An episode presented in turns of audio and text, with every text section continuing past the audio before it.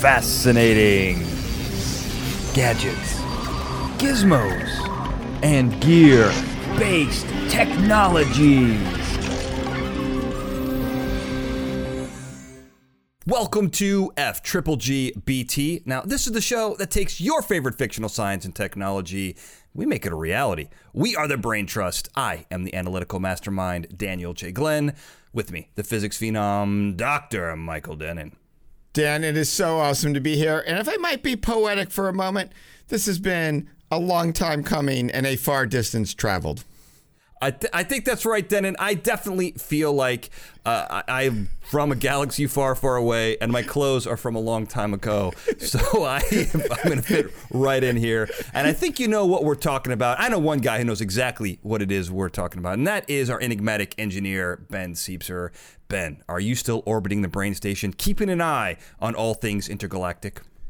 You know, Dan, I have been here up here for quite a long time, but this week I took a little trip to the desert because I wanted to study some fascinating creatures that live beneath the dunes, and I also met some very interesting locals while while I was away. Well, there's nothing I love more than meeting interesting locals while on vacation. That is always the high point of any vacation I've ever taken. And you know, speaking of high points, you know, I am known as the master of film and television, and this was my first movie that I ever saw. And of course, I'm talking about Return of the Jedi. So when I was just a wee little tyke, I w- my eyes were glued to the cinematic screen watching lightsabers and blasters. I don't remember a lot of this, but I do know that this was my favorite movie growing up. Uh, I was told that I loved it as a toddler, and I had and I still have a secret. This is a this is a a little secret I'm telling you guys. I have the original bed sheets from Return of the Jedi, which I refuse to use because, or turn into a skirt, which is some kind of weird famous thing, uh, thing, the popular thing to do now. I refuse to do it. I want to hang on to them, but that's how much I love this movie. And Dennin, I have to imagine that this being the final piece of the original trilogy, it had to have had a big effect on you as well. Oh, it did, Dan. You know, I love this. I obviously, I mean, I still remember the original Star Wars coming out and celebrating my friend's 10th birthday party and the contest to watch it as many times as possible because, you know, back then things didn't end up on streaming. You actually had to go right. to a theater and earn right. your multiple rewatches.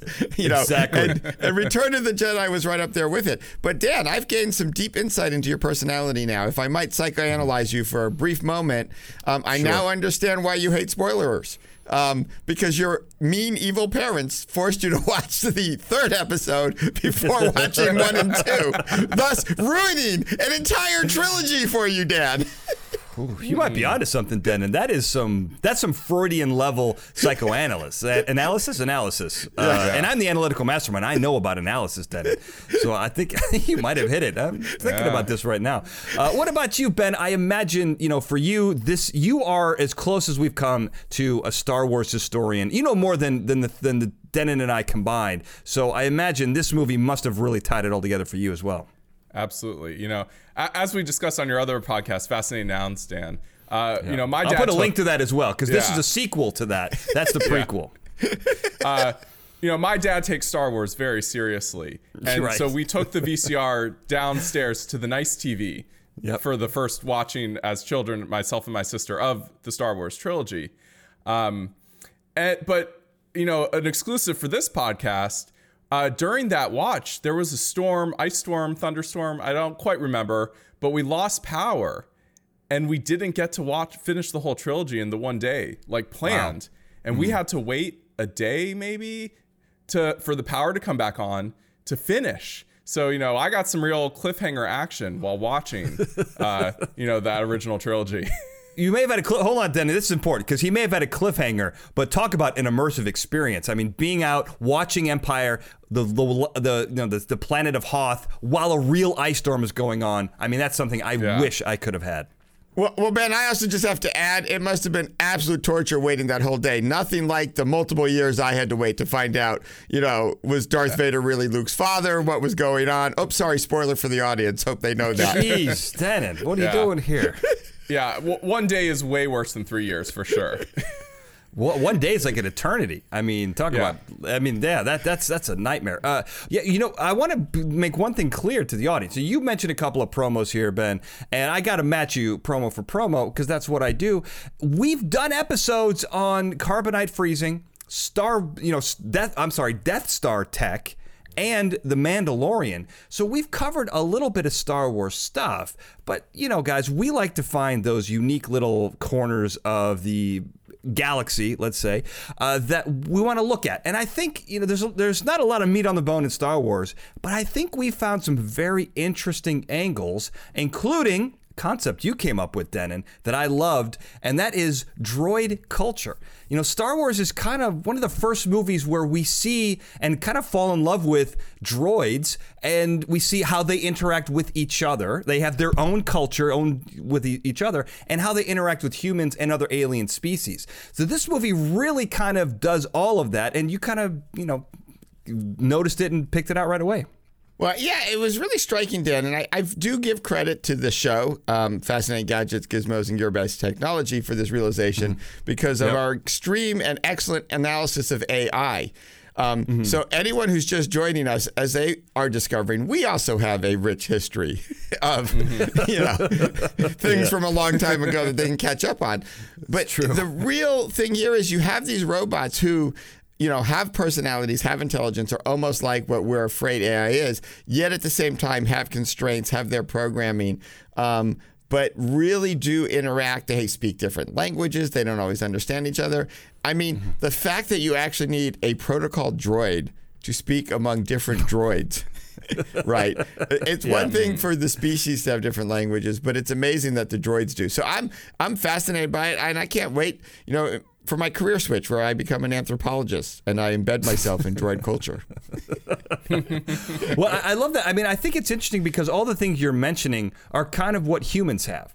And so what they've instilled in these in these droids is a sense of humanity in droid form. You know, it's like cybernetic humanity yeah. in some ways, you know. And I think that intelligence piece is key, you know, because Ben, you've mentioned several times, you know, uh, you don't understand why some of these the droids and robots have intelligence, but I think the no. fact that all of them have intelligence is what gives them the ability to inter- interact in these very, uh, you know, the, these uh, culturally rich ways. Yeah, I mean, I mean, it, it's even down to like you know Jabba's HR droid EV99. Mm. You know, right. he's he's he's like torturing droids. He's or actually she she's torturing droids. She's uh, you know deciding you know that R2D2 should be a bar cart. Uh, you know, it's just why one why is she intelligent and two why why is she so mean? Uh, you'd think she'd feel for these other droids. Like why is she working to Jabba's horrible whims like this? Yeah. Well, you know, I've dealt with a lot of HR people, and I have to tell you that, you know, this is this almost the parallels are shocking, to be honest with you. And I think when certain people get a level of power, cruelty sometimes follows. So I think mm. that hmm. this is less, this is more, you know, not only do people have these tendencies, but I think it's a very human i mean it's definitely anthropomorphizing to the max like it's you know taking uh, something that we see in human beings and applying it to droids, but they're the same. I mean, you know, you go back and forth and we see the same tendencies both ways, which that's what interests me the most, I think. Well, yeah, because you got the positive here, right? I know I'm going back sure. a few movies. You got C3PO getting his hot oil bath and being mm-hmm. super excited right. by that, right? And yeah. I, I, just have to say, so far, my car has not expressed excitement over the car washes I give it. Um, maybe I just don't give it car washes enough. I don't know, or they're not good ones. We need to have an intelligent car. Yeah, or perhaps you just don't speak the binary language of the engine control computer. Ah. Uh, that you know, maybe it's just yeah. a failure to translate, and you need a C3PO to help you out here. that, that could be true. Um, I can't wait till Tesla advertises the feature, though. yeah, right. Well, there's yeah, also this It'll great be here anytime. it would be very close. It's on. It's on its way. Well, there's this yeah. great scene, you know, in Return of the Jedi at Jabba's palace, right at the beginning, where you have C-3PO, R2D2, and this eyeball droid that is, you know, representing Jabba, and they're all talking, but there's three different languages, but they're all mm-hmm. communicating. It's they're all translating instantly. I mean, it'd be like going to Europe and someone speaking Italian, French, and Spanish and none of them are, converting to any other language, but they're all understanding each other. I mean, it's kind of strange. Human beings have, I think, have a hard time doing that because languages, as we've talked about in, in another episode about the arrival, uh, languages can be very specific and have their own set of values and rules with them, which make can change your perspective. This is just kind of a free flowing, you know, conversation, just using different beeps, boops, you know, and words. Really, yeah. I, I think it's also fascinating that C3PO and R2D2 have different you say their names differently in Huttese. Uh, hmm. You know, when he's talking to this droid, like, does that like it's an interesting implication that their names change in a different language.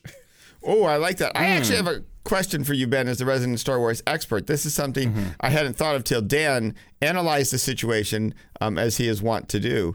Um, mm-hmm. You know, we have this situation where you have to hire C3PO to translate um, moisture binary and and you know the mm-hmm. the first right, right. in the first Star Wars. Yeah. But as, as as Ben pointed out, I feel like the droids tend to talk to each other like sometimes without translating and sometimes with mm-hmm. translating.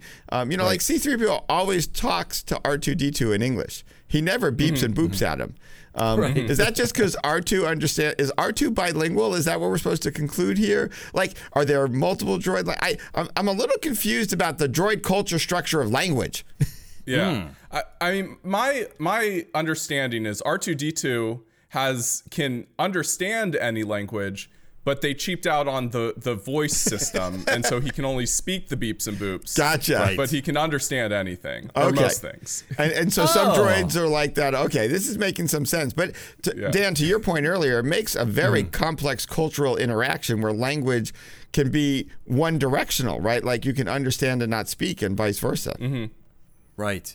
Yeah, I, I, think it's really interesting. I mean, because they're, they're, not the only people who are, you know, we see some things in human, or human, in English, some things in beeps and boops, but this is throughout every, I mean, in every single robot, every droid seems to have their own beeps and boops system. I mean, that's mm-hmm. probably why C3PO is programmed with, what, six million forms of communication, you know? That's, and even when yeah. we see him tell a story to the Ewoks at the end, he does pretty good impressions, you know. So he can he, he, sounds like Darth Vader. He sounds like Ewoks. He sounds like you know the the um, the ships flying by. Sounds like a lightsaber. He's really good at a lot of this stuff, yeah. and I think that's you know it, no pun intended with the oil bath, but I think this is where C-3PO shines uh, is being able to really that that fluidity to go from language to, to eliminate a language barrier throughout the galaxy is extraordinarily important. And while he's a little bit of a dorky droid, this does make him extraordinarily valuable and why people want to keep him around.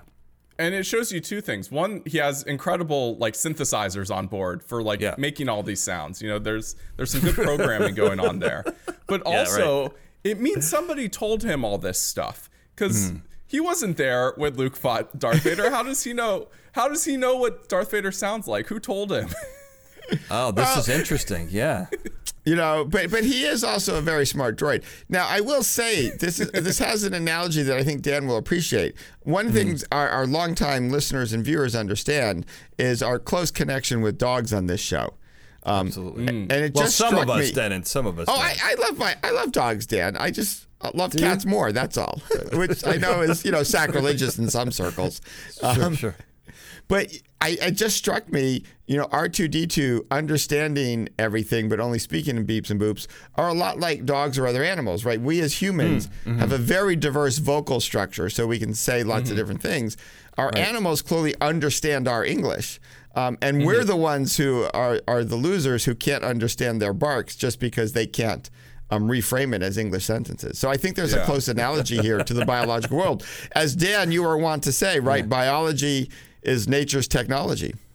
Uh, it is yeah. true. Well, uh, well, I will tell you really quickly, Ben. I mean, when I bet a dog hears us, our voices as beeps and boops, and uh, you know, barks, you can tell the difference. I know when my dog is barking because it doesn't like another dog, or barking because it's getting my attention because she wants to go outside. Mm-hmm. So they're little, they are different, subtle, and we pick up on them by being around them so much. You, you, yeah. you do. They just never speak English.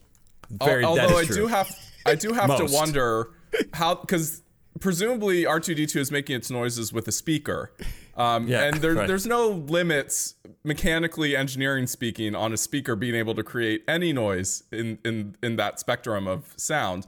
Mm-hmm. So I'm very curious: is does it have a speaker and they just the programming's cheap, or are are there like you know hammers and bells in there and that's why somehow cheaper than a speaker. oh, I'd love if there were hammers and bells. I, to be honest I, with you. yeah, I love that. But clearly, Ben, it was a programming choice, and I think Dan, the final piece mm-hmm. of this droid culture that fascinates me is mm-hmm. it shows that the species throughout this galaxy have made some mm-hmm. very, very interesting choices in creating their droids. Yeah, mm-hmm. I, I, think that that's right, and because there's such a diverse droid population. I mean, it is as diverse as the alien human population, the humanoid population, right? Uh, but one of the things I want to make sure we hit on before we leave droid culture is this, you know, this idea at the end of Return of the Jedi where the Ewoks somehow consider C-3PO uh, a deity you know, and they kind of cart him around. It's a little strange that he asks them not to do stuff and they ignore him, like cooking Han uh, mm-hmm. even though they see him as a deity, yet uh, they still worship him like that. And and he says, the reason why I'm saying this is he specifically says it is against my programming to a person to impersonate a deity. And I love that you know th- that there are still these you know as you would say Ben these guardrails on his programming that yeah. that make sure that he doesn't take advantage of other species that may see him in that light. Yeah, I mean, if a golden being came down to you, I mean, you might think it's a god too. I mean, it makes Definitely. sense that like a primitive culture like the Ewoks, uh, that might be their deity figure. But I can also appreciate, you know, not listening to them because, uh, you know, if you've got a tasty uh, Han barbecue coming up, uh, right? you know, that that how else could you best serve the Golden God than a tasty uh, Harrison Ford uh, on a spit? That's a good point. Really no, it is point. a good point. And and I do like though the, the these guardrails because it shows to me that, that they're that they are an interesting combination of this created and limited by the people who built and programmed them, mm-hmm. yet at the same time have some independent action. Um, because Luke is able to kind of override the guardrails and get C3PO um, to do what Luke needs, being Luke's droid, basically. Um, right. And so there is there is this back and forth between programming um, orders and free will, and and that's really going to be critical um, for us to design appropriate AI robots that don't lead to the apocalypse. Yeah, I have to. I I kind of wonder there. Did C-3PO know what Luke was going to do? Because he seems mm-hmm. confused mm-hmm. in the moment. So is that what enabled him to like override his deity impersonation uh, programming? Uh, because otherwise, I don't know. I think it may have still kicked in if he had uh, if he had known what Luke was actually gonna go going for there. That is interesting. I mean, it's it's to see the you know the limitations of the programming because they they like you said, then there's a level of free will to this. They seem to be able to you know, the AI that they have seems to give them an ability, uh, uh, you know, kind of a, an agency over their own actions with limitations. It's kind of like human beings. They seem to have a moral or ethical compass that they have to follow instead of a strict set of guidelines, even though he is a protocol droid. You know, there seems to be mm-hmm. a little fluidity, especially with R2D2. Uh, but, you know, one thing that I, that I think is really important to mention with droid culture is the interact you know we kind of see how droids interact mostly between C3PO and R2D2 and they they kind of you know, they're they're kind of thrown together. You know they, they didn't mm-hmm. you know so to speak like grow up with each other. You know they were they were kind of thrown together. And they kind of fight back and forth. And C3PO is kind of like this you know bratty older brother who is kind of like does, you know if C if R2D2 gets left behind it's okay. But you know he will give him you know he also mentions when another droid blows up oh hey that that astromech is a good one to bring on board, right? Yeah. And then mm. yeah, so they kind of fight like siblings, you know, in, in, a weird way. They kind of become like frenemies slash siblings. And even at the end, you know, when R2D2 is kind of messed up, C3PO offers, you know, his gears to help repair him. Right. So they do have this strange connection that kind of grows, but it is nuanced just like human being interactions. And I love that part. Yeah, it, it's fascinating that the attitude R2D2 has while still being very lo- lovable. Even EV99, right. who uh, who is clearly very feisty, you know, says, "My, you're a feisty one," uh, to R2D2. So, uh, you know, it's it's the lovable scamp, really, uh, yeah. and it's it's amazing how they got that personality in with just the beeps and boops. Yeah, that's right. And it shows how universal language is, Dan. I yeah. mean, mm-hmm. you, you, we mentioned it in our previous episode, right? You you can communicate a lot without actually having words that you all understand, and Um, and there is a lot communicated in that relationship. I mean, I know, again, going back to the first movie, um, I, I feel one of the best scenes is, you know, when, when the two, um, you know, when C3PO insists on going in the wrong direction. Um, right. And, and, I do, I do have to share a personal story. Mm. Uh, two things quickly about my daughter. One is she claimed to have seen the movie. Um, we did not believe it. She certainly didn't remember any of it because as we rewatched the first Star Wars, she's like, "Why are they in a desert and not in space? Isn't this a space movie?" Um, that really caused us to question her having seen it. Um, yeah, that would definitely raise suspicion for sure. And then the final thing was at one point, partway through the movie, and this is very true, she just announced C3PO is my spirit animal. Um, and the family has latched onto that. And it goes to show what a real personality, what real culture they gave these that, you yeah. know, my daughter would identify with a droid as her spirit yeah. animal. I mean, she yeah. channels C3PO all the time. Wow, that must yeah. be interesting to be around. Yes. C3PO's, C3PO's an interesting character for sure. Yeah. Uh, I, I, mean, look, I've got C3PO characteristics, uh, and we know Ben does as well. Yeah, well, I mean, my real concern is that she may be unintentionally impersonating a deity all the time. it's possible and probably advantageous. Uh, but yep. so I want to move on. So we got droid culture down, and one of the other interesting things here that we have in this movie is kind of strange, interesting humanoid biology. You know, uh, Jabba mm-hmm. the Hutt is is a classic example of one of the weirdest creatures I think in the Star Wars universe because he's kind of a gigantic slug in a way, but he's also has a vertebrae and he's got arms and he's you know he's got a mouth and and uh, I mean, I guess slugs maybe have a mouth or mouth parts, but he's very interesting. He's like a, a, mm-hmm. a strange creature to really, from a tax, taxonomical taxonomy, the taxonomy of the Hutts is strange to break mm-hmm. down. So, what did you guys think about Jabba the Hutt? Well, I really think I, I look at Jabba and Dan. I really think evolution. Okay. I mean, mm-hmm. and, and I do wonder, right? Like in the in, in the Star Wars galaxy, you get to see I think, an imagination of how else could intelligence evolve. Um, mm-hmm. Right. And you really wonder, like, okay, we, we they're not a very fast moving creature, the Hutts, it appears. Mm-hmm. And, you know, they clearly are intelligent, so that had mm-hmm. to evolve. But mm-hmm. for instance, did they evolve technology? Right? Are there are their small arms and limited mobility enough to get technology, or did they just evolve intelligence and steal technology? Because they do seem to be of a criminal bent. Um, yes. It is these evolutionary and biological and scientific questions that that first strike me, Dan, when I think of the Hutt. I mean, that's just yeah. where I go. I mean, we also have to think about their native environment compared to where we always see them, which is on Tatooine, mm-hmm. um, on the desert planet. You know, they're from Nal Hutta, which is a swamp planet. And so perhaps you know they're a little more limber in the water. you know, once once you got a, you know, if you're a giant slug in the water, you got the buoyancy going. You're you're you're mass is less of an issue. Maybe they swim around a bit. You know, it, it kind of makes sense in that respect that, you know, this is not their native environment, you know, slithering around on uh, rocks. well, that is definitely true, Dan. And I'm Dan, Ben, whoever you are. Uh, I said it as well. If Ben says it, I'm thinking it.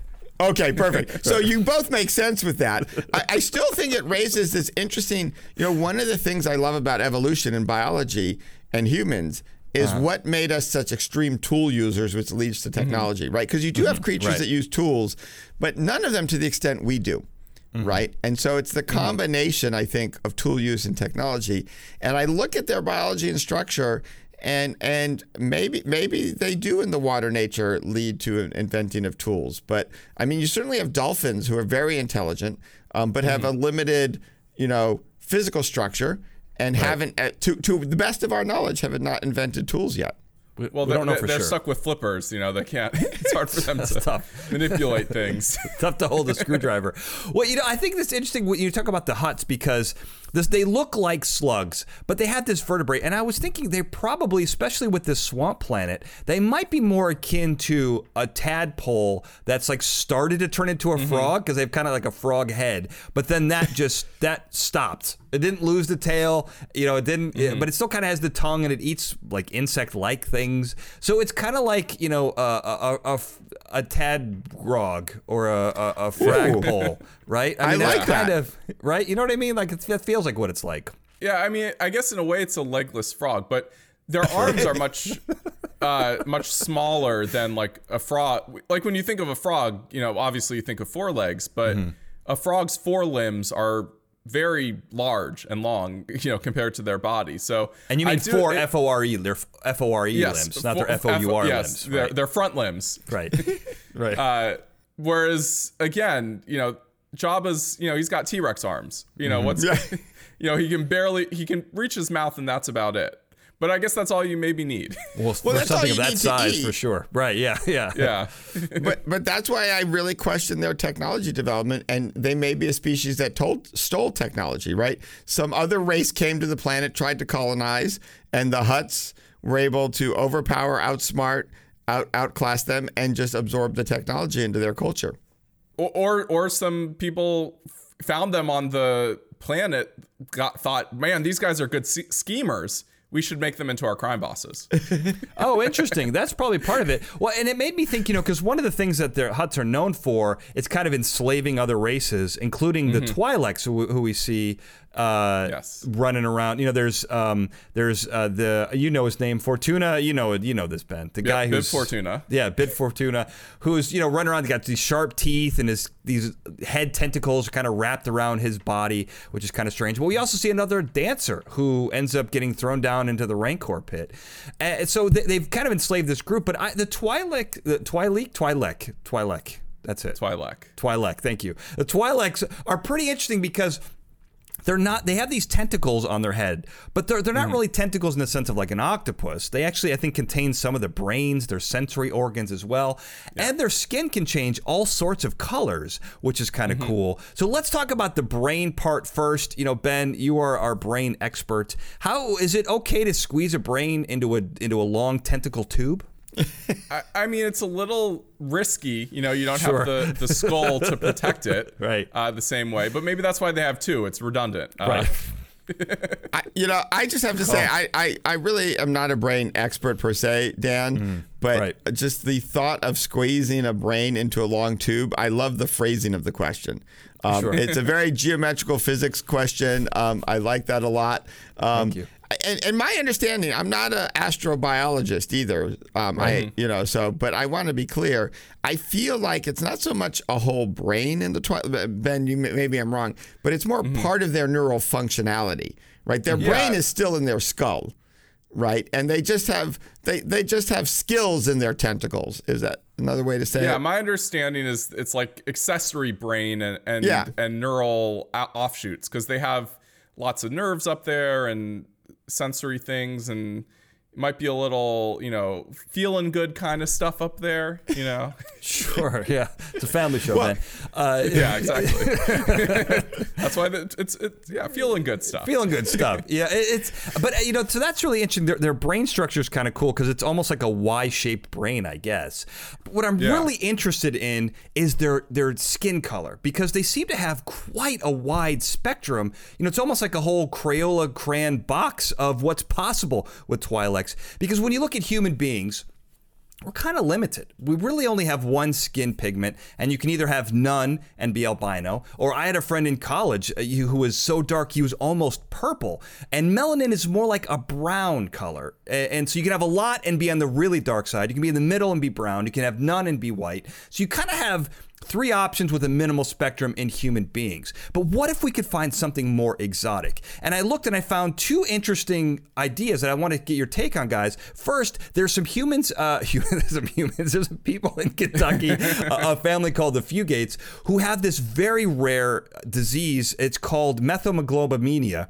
Hope I nailed that. And basically, it affects red blood cells so that they have a hard time both both uh, both connecting with oxygen and releasing oxygen. So their skin becomes blue. They're actually blue. And this is a very rare human condition. That's one way to do it. And another is a guy who took a lot of colloidal silver and it went into his cells and he became bluish purple you know so these are two hmm. kind of on the same spectrum at the end of the light spectrum but they're two ways that human skin color can change from the typical you know white brown black kind of spectrum that we normally see you know, and Dan, that is awesome because you just nailed the physics of color.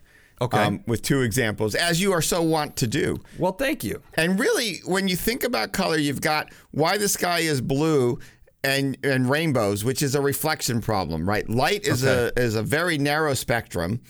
And when light hits things, it can scatter, and only certain wavelengths make it back to your eye. So when light hits particles in in the sky, only the blue makes it to you, and you see blue. Okay. And that's the colloidal particles. A lot of bird colors happen this way. The okay. feathers reflect mm. light in a cool spectrum because of the structure, how they're made. And the other one is the absorption, right? You, mm-hmm. you know, the light hits the thing, it's all going to reflect back, but oh, look, some of it got absorbed, and that's the hemoglobin. And what got gets it. reflected is only the blue. So there's really these two cool ways to create colors, um, and it gives a lot of nature a lot of possibilities and options for doing this. I mean, and when I look at the Twi'leks, I really think it's the it's that absorption thing. You know, th- they have different pigments, and I, I liken it to a lot of you know reptiles we see on this planet, like uh, jungle vipers that have different colors based on their locality, and that's how the Twi'leks are you know get their colors on their home planet of Ryloth is their their colors are kind of family oriented and from where they are on the planet they come in different colors because that's how they've evolved for their individual environments. Because I guess apparently Ryloth is the only planet in Star Wars that has different uh, biomes. right. that is true. There, there's the ice planet, the desert planet. It, it's all pretty, pretty standardized, homogenous planet to planet. Yeah. Know. Uh, well, one interesting thing that I read, you know, talking about the, these colors, is that I, I read this article. I'll put it up on the website. It said that mammals that bright colors in mammals usually in mammal carnivores usually denotes something that is slow and stocky which isn't as agile to you know climb up a tree or something or they're able to this is very specific they're able to spray noxious chemicals from their anal glands i.e the skunk let's say so the, very specific and so in mammals this is actually very rare you know so the things you mentioned ben are reptiles amphibians you know things that uh, mm-hmm. danger danger i'm poisonous or i'm pretending mm-hmm. to be poisonous and so you know I don't know. I'm, there's lots of evolutionary pressures that create that, but is it mm-hmm. possible? Mm-hmm. Like, I wonder, is there any like on-off switches in our DNA that would allow our skin color? I mean, I guess we can only really produce melanin, so it, it's only really shades of brown and red. I mean, that's exactly what it is. Like yeah. human, the only pigment we generate is the melanin, which okay. is the brown shade, and and yeah. reptiles have the same pigment. You know. Yeah. Right. Um, and when you talk about um, uh, albino reptiles, they they are hypomelanist or hyper uh, no, amelanistic. That's the word, uh, which go. means they don't have melanin, so therefore they lose the browns. And it's the same way in humans. But reptiles and amphibians and, and fish and a lot of those other creatures, they do have other colors in them. They have the reds, they have blues, they have yellows, etc. Well, yellow is melanin generally, but yeah. Uh, but it, it's this interesting thing that you know theoretically, there's no reason you couldn't you know splice in some of those other pigments into human into the human bot uh, gene mm-hmm. and start making the other colors. That's not totally ridiculous. There's no I mean, reason we shouldn't do that, Ben. There's no there's reason, no reason we, we shouldn't. do it. I, no I, mean, Purdue. Yeah, I, I I don't know if there's no reason we shouldn't do it. Yeah, but to me that seems like one of the simpler um, mutations that could occur in a human is a mutation that causes you to have a new pigment as compared to like you know growing an extra limb or something. You know that's right. a lot more wild sure. uh, considering basically every uh, vertebrate on the planet has four limbs. Right. Well yeah, you know the extra limb problem is challenging. I also think it just would be a fun physics problem for some physics oriented bioengineer mm-hmm. to actually design a sort of it's roughly micron scale um, structures on our skin surface that reflect light preferentially right and you could mm-hmm. create kind of shades of blue, red, orange, yellow. Um, yeah. Literally based on how the light reflects off your skin, as I mentioned, with certain bird feathers do. Yeah. So you could imagine, you know, a very fine hair structure. Um, Interesting. On, on these various species that is reflecting light in just the right way um, to give you different um, skin tones. Yeah. And, and, to be fair, we we have different hair colors. Yeah, at least we have red hair. Yeah. So you know, it's not totally wild to think that that that red pigment that makes our hair red could somehow cross into the skin. that is interesting. Well, because I guess the evolutionary pressure for humans is that melanin is a UV protectant for your skin, yes, and so that's yeah. why we make it and have it, and because it's very useful to us. Uh, yeah. You know, it, I don't know the advantages of having red hair, but you know, there's the orangutan's pretty cool looking. Well, it's got a lot of. Well, I think. You know, I think the advantage of being red is you'd look like Darth Maul, which is really cool. Right, yeah, Darth Maul is pretty cool. Yeah, he is pretty cool. Uh, well, you know, something else that's eh, cool and dangerous, let's say, right? And one of the other things that I think is, is cool and dangerous in the in the Star Wars world is the Sarlacc. Now, there's mm-hmm. a subject of some controversy here, guys, because the yes. Sarlacc we see in Return of the Jedi, the one I grew up with, the one that made me want to uh, explore the Star Wars world, is very different than the one that's known today. Because as you mentioned, mm-hmm. uh, Dennin, there we thought Lucas thought there was a plan, or we thought Lucas had a plan, and in truth, he didn't really. He's just kind of messing and making it up as he went along, which includes changing the Sarlacc from a gigantic pit with you know teeth and a couple tentacles in the middle of the desert to an Audrey 2 kind of you know right. Venus flytrappy. Uh, active hunter, which is a very different thing. So, if it's okay with you mm-hmm. guys, I'd like to talk about the Sarlacc pit we all came to know and love, the one with the big hole in the ground. Is that okay? Uh, that is definitely fine. And Dan, before we mm. discuss the Sarlacc pit, sure. I would like to point out one thing that is consistent is your F triple GBT mug and merchandise. Oh, interesting. Mm-hmm. Yes. We, we are not going to suddenly make this an active predator. So our viewers do not have to worry. This will simply be a hole out of which you can drink your refreshing liquids. It's not going to suck you in, and it will not become an active predator. Um, and the other great thing is, if you ever are at a Sarlacc pit party where you're trying to, you know, throw someone in, you yeah. can relax on the deck of the ship, knowing yeah. that your beverage is safe. Wonderful. I love yes. that. Well, and also while you're exploring the Dune Sea, looking for the Sarlacc, you're going to get thirsty. So you need that that fascinating gadgets uh, water bottle because otherwise you'll get dehydrated and you might slip and fall into the pit and uh, get uh, consumed over thousands of years by the sarlacc. that sounds like a that sounds like a nightmare. And of course, the sarlacc pit is just nature's technology, and I've got a shirt just for that. Biology is nature's technology. Whether you want to take some, bite something and store it for a thousand years, or dissolve it over the centuries, uh, look to biology for that level of technology. Uh, but mm. the mm-hmm. sarlacc, it's it's really interesting because it's this hole in the ground. Things fall into it. but randomly, and you kind of know it's there. You almost have to feed it, or it, it needs some level of hiding. You know, I, Ben, you mentioned this that this this animal is kind of based on the ant lion, which is yeah. really cool. You want to tell us about the ant lion because uh, I thought this was a, a really scary scary yeah, creature. it's a it's a bug that lives in loose sand at where ants are, hence mm-hmm. the ant lion ant thing. Lion. And if an ant happens to fall into the ant lion's pit, the ant lion can like sense that, I guess, through vibration feelings. You know, it's got like little hairs and stuff. Mm-hmm. And then it throws sand at the ant to make it slip and fall into its mouth. Like it's yeah it's a terrifying creature. yeah, hundred percent. And the Sarlacc is a terrifying creature, as you're, as Lando yeah. can tell you as he's getting pulled in by the tentacles. Uh, but this is there are some interesting things from a biological standpoint, right? So, yeah. uh, so allegedly, these the Sarlacc can live they can live in remote places. They they they mm-hmm. store mm-hmm. and dissolve over time so that they can slowly absorb the nutrients because they normally live in places where food is not abundant. They can even live on mm-hmm. you know asteroids uh, you know throughout the galaxy or whatever. So I thought that was really interesting. But something that can store and keep something alive, you know, as with the um, with the ant lion, it's a little mm-hmm. insidious because they bite the ant. They then inject it with a neurotoxin you know, this is yeah, this is normal spidery arthropody type fare. They inject with a neurotoxin, mm-hmm. dissolve the innards, and then suck them out through a straw, and then literally mm-hmm. throw the carcass out from their hole. Uh, I'm going to put a video up yeah. about the antlion. It's pretty brutal. Uh, we don't see the the Sarlacc throw anything out. I think Boba Fett uh, escapes you know the, the, Sarlacc pit, but I don't think he's thrown out because he's not dissolved. But that's an mm-hmm. interesting thought. My point is the interesting thought is to st- having something evolve to store and get the energy over a long period of time. I thought that was really kind of a cool adaptation.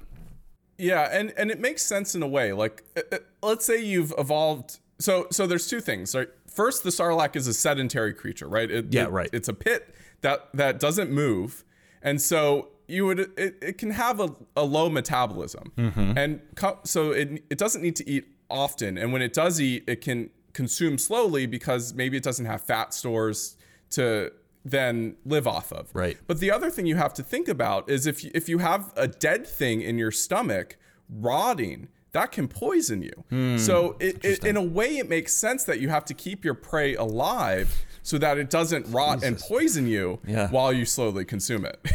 Well, yeah, there is that.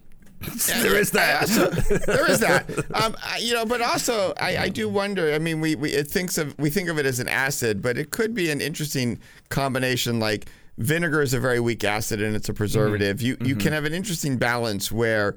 Um, you care less about whether it's alive or dead, Ben, but just Right. being preserved and not rotting on you. right. Right. Yeah. It And doesn't so- have to be so- alive. So the environment can serve this sort of dual, you know, chemistry purpose Mm-hmm. of both dissolving you, um, but also maybe preserving you. And Yeah. and this is actually very useful because I think you know we we hear acid and we think oh your flesh is eaten away right away. Mm-hmm. Um, and as was established, you know, kind of with with with Boba Fett, I think this is a very very weak acid. Much more like vinegar. It's more of a preservative, and that allows you to be slowly dissolved over the millennia right? And this Mm-hmm. is this is a, an incredibly slow, painful process. Where in that process you die probably depends on your own internal biology.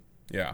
Yeah, well, I'm you know when you look at like sushi, that stuff is denatured with with acids as well, whether it's lemon juice or you know vinegar. There are mm-hmm. there are lots Right. of weak in the food world, and the you know frankly this human this body is food, right? And the food world, Right. we do have lots of acids we use to essentially cook something or preserve it. So there, are lots of options.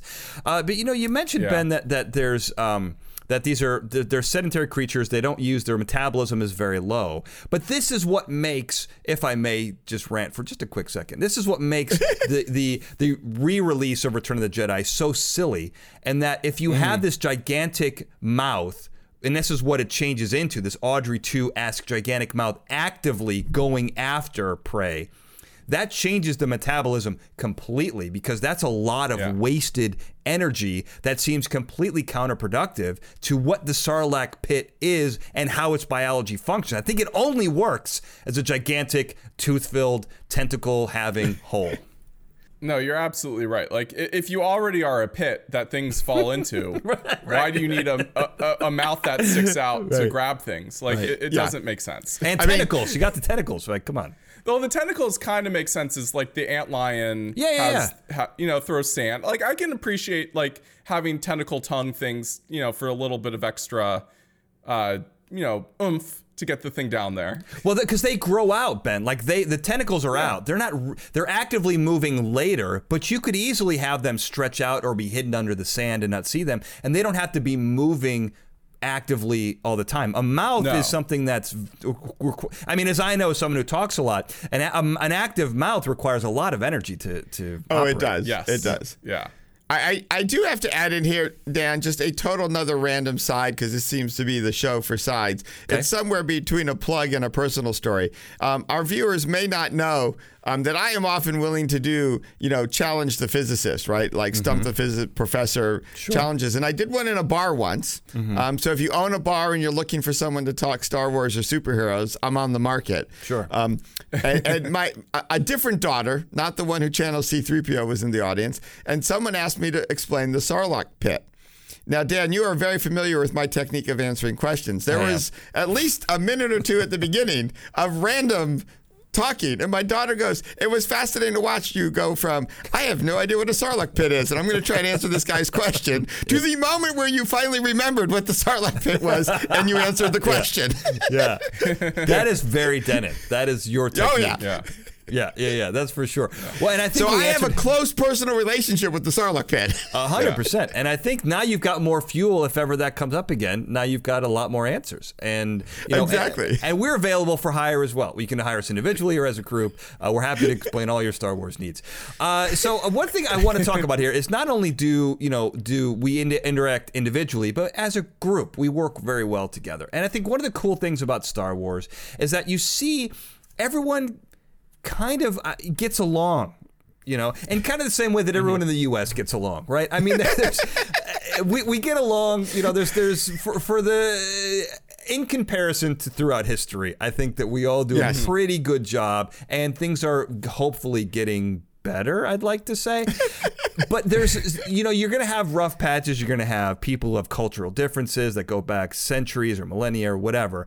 And we see that in, you know, we kind of in the United States have made it work in a way that's better than any other time in history. At least we can say that. And we see, take that one step further when you're looking at the Star Wars universe, these, these aren't just different types of humans. These are different types of aliens who also have their own level of subcultures. And for the most part, they get along with each other, and I'm including humans into that. Humans get along with droids. Now, there are some places where droids aren't allowed, and droids and humanoids don't always mix. But it's, it's you know, there's, I don't want to say it's utopia, but it's a pretty interesting template for what is possible when, you know, aliens inevitably we come down and find out there are several other alien species. This is what I think it's going to look like in the future. Well, I think it's an interesting. It is an interesting take, Dan, because I, I, you know, we tend to see the Star Wars movies when war is going on. Yeah, so right. I'm kind of impressed at your ability to see the general peacefulness of the galaxy. Um, it doesn't sound I, like me, I does do, it? That's not. No, it doesn't. It doesn't. But it was a long time ago. I don't. But yeah. I do. I, you know, when you brought it up, it is, it is an interesting world because um, it's almost like the crime, the government, the stress has reached an equilibrium that's like yeah. just just usable enough. Exactly. Right? It's kind of like the idea you're always going to have some crime, mm-hmm. but let's keep it kind of minimal. Um, yeah. So I, I do I do feel like there's this interesting sense almost of the emperor, you know, as you know, uh, an evil creature I, I don't really know where he's going because he kind of upsets this general. Um, let's get along at a basic level. I don't know. That's just kind of my feeling. But but Ben's the real historian here, so I, am probably messing this up. yeah, I mean it's fascinating because I, I, think this is generally true if you talk about the good guys in Star Wars. Mm-hmm. You know, but they have a, a, that common enemy of the Empire. You know, the the Empire is is peaceful internally, but the Empire is also uh, mono uh, species. Uh, mm-hmm. You know, o- really only humans are allowed in the Empire, with the exception of you know a couple of non-human Siths here and there. There's droids. Uh, there's droids. They got a lot of droids who are. Well, sure, there's droids, yeah. but they don't treat the droids very well in the Empire. You know, you, sure. you think about. Uh, well, I mean, you really only see the put upon mouse droids and things like that in the Empire. Yeah. Uh, the, it's not it's again it's not the same as the alliance right? The alliance has the droids working together. There's the there's the wookiees there's the twi'leks there's the bothans. There's all sorts of other creatures that we've we see throughout on the good side. And and it just goes to show you that you know you if you have that common enemy everyone can come together to stop it. well, it is true. I guess I'm thinking more of like the cantina, right? They're rough and tumble. Yeah. But there's lots of different species all kind of intermingling. And some are in the corner, some are probably but they're all they're not fighting in the cantina, like actively. Yeah. It's not a war zone. You know, Han and Chewbacca are buddies. How could they be any different? You know, I mean, they're they're yeah. totally different species. They don't even speak the same language. Uh, but again, somehow Han understands Chewbacca. Chewbacca has absolutely he makes no attempts to speak English, uh, which you know I find troubling. But they're they're yeah. buddies. There is an equilibrium, I think. And when you look at droids, even Luke, you know, look at the loyalty they have to Leia, and then Luke loves the droids. They get smacked, they get dropped into the sand after the Sarlacc battle, and he's like, "Don't forget the droids," and they run by and pick them up. Yeah. So he's got a level of commitment to them as well, and you know, they're all working together. No, and, and, I'm glad you're bringing that up, and especially the, the cantina, because it's interesting because the cantina on Tatooine, that's kind of outside of the war, right? You're mm-hmm. on the outer rim. They don't really care about what's going on, right? Um, despite being included in the in the finale montage after the Death Star is being destroyed, right? Uh, but but I but I like that because it, it goes to show you that when you're when you're out there, you're there. That's that's a place about surviving in the elements. Mm-hmm. And again, it's you know working together to survive this awful desert planet. Mm-hmm. Right. You have these aliens coming together, coexisting, and you know, commiserating in in the cantina over how awful it is on this stupid desert planet. Yeah, right. And, and that's something that really strikes me. And and uh, uh, at the risk of being vaguely, I don't know, political or social or something here, mm-hmm. like you have miserable places to live in Star Wars. Yeah. But you don't really see what I would call extreme poverty. Like there's no mm-hmm. one who's mm-hmm. homeless, and there's no one who doesn't have anything to eat. Right? You have yeah. um, economic stratification right? You Right. have places that are certainly way nicer and more luxurious. I would not call the houses on Tatooine luxurious. No. But it, it does it does make a general statement about humans, you know, that if all our basic needs are pretty much met, we're much we, it, it's easier to then think about the next thing of us kind of working together and getting along and what's what's going on. Um, Yeah. And and and also, you mentioned it. You have ice planets. You have whatever. The planets tend to be a little more sort of socioeconomically uniform, right? So if everyone on Tatooine is sort of equally suffering, right? I mean, the Hutts, you know, they're kind of the crime bosses. But I have to say, yeah, they have some nicer food and they have droids that serve alcohol. But it doesn't look that much better than the cantina in the in, in the enough. city. I don't know. Like that's just my personal opinion. Yeah. Well, even even Yeah. even Jabba's crew is pretty diverse. Now he eats a lot of like gigantic bugs, so I don't know if the food is better per se. But but I, I know what you're getting at, Dennin. I know what you're trying to say. Yeah. yeah, well, I'm sure if if Jabba wanted, you know, wagyu bantha, he could get that instead. But that's not what he eats. You know, he, he- he's from the swamp. He eats bugs. Fair it enough. makes sense. Yeah. Yeah. The real thing is think about the shipping costs to bring in that food from the swamp.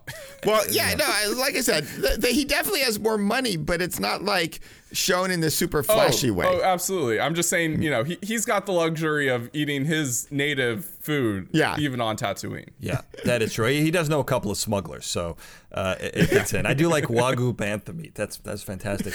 Uh, well, so, you know, since you've st- you've added wagyu bantha meat, Ben, we we've come to this very important part of our show, and that's our errors, additions, and omissions section. Things we wanted to talk about, but we didn't quite get to. Dennin, anything about Return of the Jedi that you wanted to quickly mention? Well, with Return of the Jedi, I'm, I'm with you, Dan. I, I don't know if this is where you're going. I think it's a huge error error to do all the re stuff he did. Mm-hmm. Like, mm-hmm. don't go back and change your movie. Like, stick with your first one. I, I just think that's really important. Um, and and though we did discuss droid culture in depth, um, the error I'm going to make is make a reference to something that's not in Return of the Jedi, but another Star Wars movie. So we can make that correction later. But finding a single ring on a desert planet and announcing that you have found droids. um, Yeah. Yep. is is one of the most interesting plot devices I've ever seen. Particularly after you chose not to scan the the pod that went out with the droids in it because you saw no life forms. Right. right. It's it's a very conf- interesting interesting way to do Yeah. that. The- Uh, the, the, the Empire w- had the built-in. I mean, it was going to self-destruct even if they didn't find the hole they built into the Death Star, which was later explained as sabotage. Right. Yeah. It, it is. It, they're on their way out anyway. Uh, what about you, Ben? Anything you saw that you wanted to mention? You know, I had some awful, uh, you know, engineering flashbacks. You know, w- when you start Return of the Jedi, you see, you know, Vader showing up and you know telling them, you know, the the man, the De- the Death Star managers talking about how they're behind schedule and the Empire's not giving them enough men and time. And I just think, you know, even the Empire. They, you know, they don't give the proper resources and manpower for engineering projects. That seemed deeply You personal. know, this is this is the emperor's premier project. You know, this is the thing that's going to keep the empire together, and he can't even, you know, hire enough contractors to build the thing. Right, right. This this does feel deeply personal, Ben. Uh, But I do love that you found that parallel. You know, one of the things I thought there were a couple interesting things here, really quickly. I, it's very strange that Han own like individuals own a Millennium, like something the size of a Millennium Falcon, or their own ships, because they seem extraordinarily expensive to maintain. You know, cars are expensive to maintain, but they're you know they're smaller. You can go to a mechanic. Everyone seems to be doing their own work, and they're they're huge. The Millennium Falcons, and it's Yeah. just Chewie and, and and Han. I thought that was kind of interesting. Uh, you know, Yoda. When you see him in Empire Strikes Back, he's kind of a spaz. He's really like all over the place. You know, it- it's weird. Mm-hmm. It is weird to think of him as a Jedi Master. I can see where that confusion would happen. I didn't. I hadn't seen these movies in a really long time, and so a lot of this stuff is, Mm-hmm. was kind of not new to me, but it refreshed my memory. And that was one. And the last one is that Princess Leia. She's really not very nice. You know, she's she's pretty mean throughout the movie, and I don't know why she has to be that way. She could be, you know, she's kind of in charge. She's got princess in her title. I don't know why she's so mean to Han. Obviously, there's some underlying sexual tension. No, you know, no spoiler alert. Mm-hmm. Uh, but I thought she could have been a little bit nicer. Uh, I didn't realize. I forgot about that. Uh, but you know, that's that, that's all that I have. But that may not be all that you guys have at home. So if there's any way, you know, if you want to get in touch with us and tell us something that we missed that you noticed, you can get in touch with the show on social media. We are on Twitter at FGGBT We are on Facebook at FGGBT. And you can find us on the web at wait, hold on. www.fgbt.com. But you can get in touch with us individually. Dennin, where can people find you? Well, you find me on all the major social media networks by flipping my name. It's at Dennin Michael. That just does not work for Facebook because I don't know, I'm old or that's old. You have to stick yep. a prof in there. It's at Prof Dennin Michael. Ben, where can people find you? You can find me on all the major social media networks at B Siepser. How do you spell that? Spell that B S I E P S E R. And I can be found on Twitter at Daniel J. Glenn, on Facebook at Analytical Mastermind, and on Instagram at The Daniel J. Glenn. And if you want to send us a message that we can answer on the show, questions at fgbt.com. And if you're listening on your favorite podcast platform, don't forget to rate, review, and subscribe. If you're watching us on YouTube, hit the like button, subscribe, and ring that bell so you never miss an episode. And remember, we've given you lots of information that could be misused by those hell bent on world domination. And as we all know, the Star Wars universe has no shortage of people who want to take over the galaxy. But you must take this information and do good with it. Remember, you always want to be a superhero, never a supervillain. So until next time, thank you for listening. Fascinating Gadgets, Gizmos, and Gear Based Technologies is a Glencoe production and is produced by me, Daniel J. Glenn. The Fascinating Gadgets, Gizmos, and Gear Based Technologies introduction was produced by Daniel J. Glenn and Paul Sprangers, with music and sound design written and performed by Paul Sprangers. Now, of course, if you're listening to this episode and you've gotten this far, you're going to want to subscribe. Well, how do you do that? We're on all the major podcasting platforms, including Apple Podcasts, Google Podcasts, TuneIn, Stitcher, and Spotify. But if you're not already subscribed to those platforms, I made it easy for you. Go to our website, fgbt.com. You'll find links to those subscribe buttons and also links to our social media, both for the show and for our individual experts, the members of the Brain Trust. That's all right there fgbt.com. And before you leave, don't forget to check out our other episodes. You can find the link at the top of the page for everything we've got, and you'll notice that we've got both a YouTube version and an audio only version, depending on what you like. We got it for you. And if you do like those videos, you can go ahead and subscribe to those as well. We're on youtube.com backslash Daniel J. Glenn. And once again, if you like this show, you're going to like everything that I do. Go to danieljglenn.com to find out more. Thank you for listening.